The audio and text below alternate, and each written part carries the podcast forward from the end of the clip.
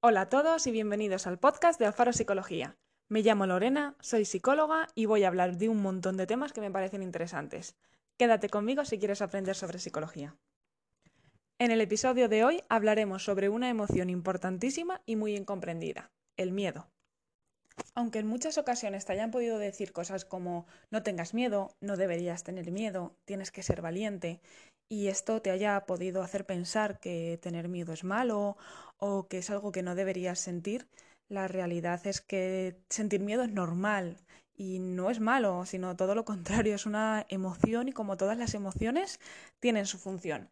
Son adaptativas. En este caso nos protege de una situación de peligro, aunque también es verdad que es una de las emociones que se graba en nuestro cerebro de una manera más irracional.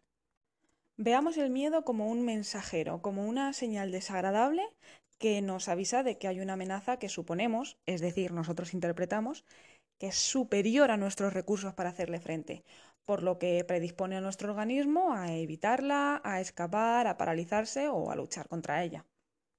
Estamos hablando de que la función del miedo es protegernos, es decir, una función importantísima. Por lo tanto, no solamente deberíamos tener miedo cuando la amenaza esté presente, sino que tener miedo cuando estamos imaginándonos la amenaza, cuando estamos pensando que esa amenaza puede aparecer, es tremendamente adaptativo. ¿Por qué? Porque nos vamos a anticipar y vamos a poder evitarla. Una curiosidad sobre el miedo es que la mayoría de miedos que tenemos son aprendidos, pero también vamos a tener miedos innatos. Por ejemplo, que algo se nos eche encima a toda velocidad o que algo no golpee si no lo esquivamos, una pérdida de repentina de apoyo que nos haga caer o la amenaza del dolor físico. Como el miedo tiene la función de protegernos, es muy, muy, muy importante para sobrevivir, por lo que estos miedos que nos vienen de serie, que son innatos, no son suficientes para mantenernos a salvo. Así que hemos desarrollado la capacidad de aprender a tener miedo, ojo, y debido a esto podemos aprender a temer a casi cualquier cosa. Por ejemplo, si cuando soy pequeño veo que mi madre, que es una persona muy importante para mí, muestra miedo ante un perro, pues lo que voy a aprender es que los perros son peligrosos, ya que alguien significativo ha interpretado que la presencia del perro es una amenaza contra la que no tiene recursos. Por lo tanto, es necesario para la supervivencia de la especie que yo muestre ese miedo. Así que es posible que cuando sea mayor desarrolle temor a los perros. Cuando sentimos esta emoción pueden ocurrir dos cosas. O bien no podemos hacer nada, nos quedamos paralizados, bloqueados, a más de uno le ha pasado en algún examen. O bien podemos hacerlo todo, huir, luchar y cualquier cosa que pase por nuestra cabeza. Por eso muchas veces hay como comportamientos muy irracionales cuando la gente se pone nerviosa. Nuestra respuesta dependerá de lo que hayamos aprendido a lo largo de nuestra vida sobre lo que puede protegernos en una situación amenazante. También podemos negar la emoción, no aceptarla. ¿Cuántas veces hemos oído lo que decíamos al principio, ¿no? Eh, cuando alguien le dice a otra persona no seas miedica o no tengas miedo. Y claro, se le está imponiendo a una persona que no sienta lo que está sintiendo. Con ello, además, se consigue que se sienta vergüenza, porque sentir algo que no debería sentir pues no, no, como que no está muy bien, ¿no?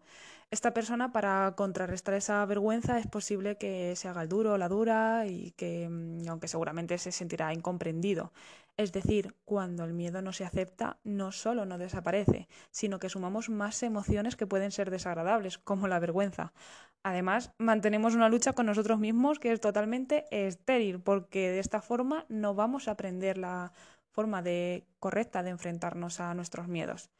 Si utilizo la negación, no aprendo cómo enfrentarme a lo que me da miedo, eh, por lo tanto no puedo superarlo.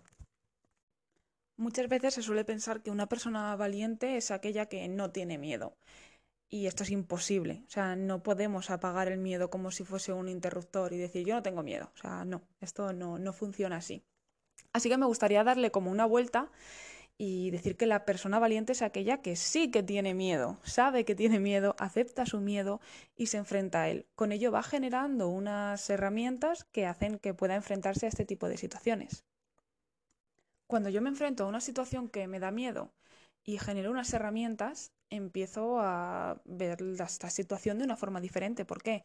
Porque como ya hemos dicho antes, el miedo lo que nos informa es de que no tengo recursos para superar la amenaza. Cuando me he enfrentado y he visto que sí que tengo recursos para superar esa amenaza, pues ¿de qué me va a avisar el miedo? Pues de nada, así que no aparece. ¿Y cómo adquirimos estos recursos o estas herramientas? Pues cuando estamos acompañados en esta emoción, es decir, cuando se respeta el hecho de sentir miedo, se nos permite temer y se nos acompaña en el miedo. Pongamos un ejemplo sencillo, muy típico, seguro que a algunos os ha pasado o habéis conocido algún caso. Un niño o una niña que tiene miedo de que haya un monstruo en el armario o debajo de la cama. Una conducta errónea sería decirle algo así como, oye, que no seas miedica, qué monstruo ni qué monstrua, que no va a haber nada, venga, vete a dormir que tengo que madrugar. Sea, esto estaría totalmente fuera, ¿vale? Otra conducta que también estaría fuera sería decirle, qué monstruo, no hay ningún monstruo, pero tranquilo, no tienes que tener miedo porque yo te protejo, que me quedo aquí contigo durmiendo toda la noche para que así veas que no hay ningún monstruo. En vez de ello, lo que podemos hacer con este niño, con esta niña, es decirle, ¿tienes miedo? Pues no pasa nada por tener miedo. Vamos a ver qué podemos hacer. ¿Qué te parece si miras dentro del armario? Si miras debajo de la cama. Mm, venga, que yo estoy aquí a tu lado, que estoy contigo. Y así pues que el niño lo haga y compruebe por sí mismo que no hay ningún monstruo, que ya ha mirado y que no hay nada. Se entiende la diferencia entre las conductas, ¿verdad? En la primera de ellas lo que estamos haciendo es negarle la emoción y encima mm, casi que, venga, pues te mandamos a dormir a tu habitación y, y, tú verás, el niño seguramente se sensibilice ante ese miedo y sienta más miedo y, y cada vez vaya peor. En la segunda, cuando estás protegiendo a ese niño, quedándote con él o haciendo algo que, deje de sentir miedo sin él tener que implicarse directamente y sin tener que realizar ninguna acción, sino que ya está, ya se siente protegido, ya estás con él, ya no va a haber ningún monstruo ni va a haber nada, al final el niño no está haciendo nada para superar ese miedo. Puede que esa noche no tenga miedo, pero la noche que el papá o la mamá decida irse a su habitación, el niño va a volver a sentir miedo igual.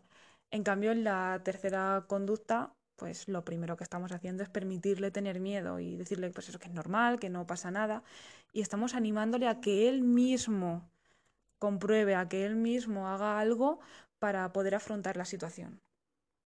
Pongo el ejemplo del niño porque creo que se entiende fácilmente, pero ojo que esto también se puede aplicar a adultos.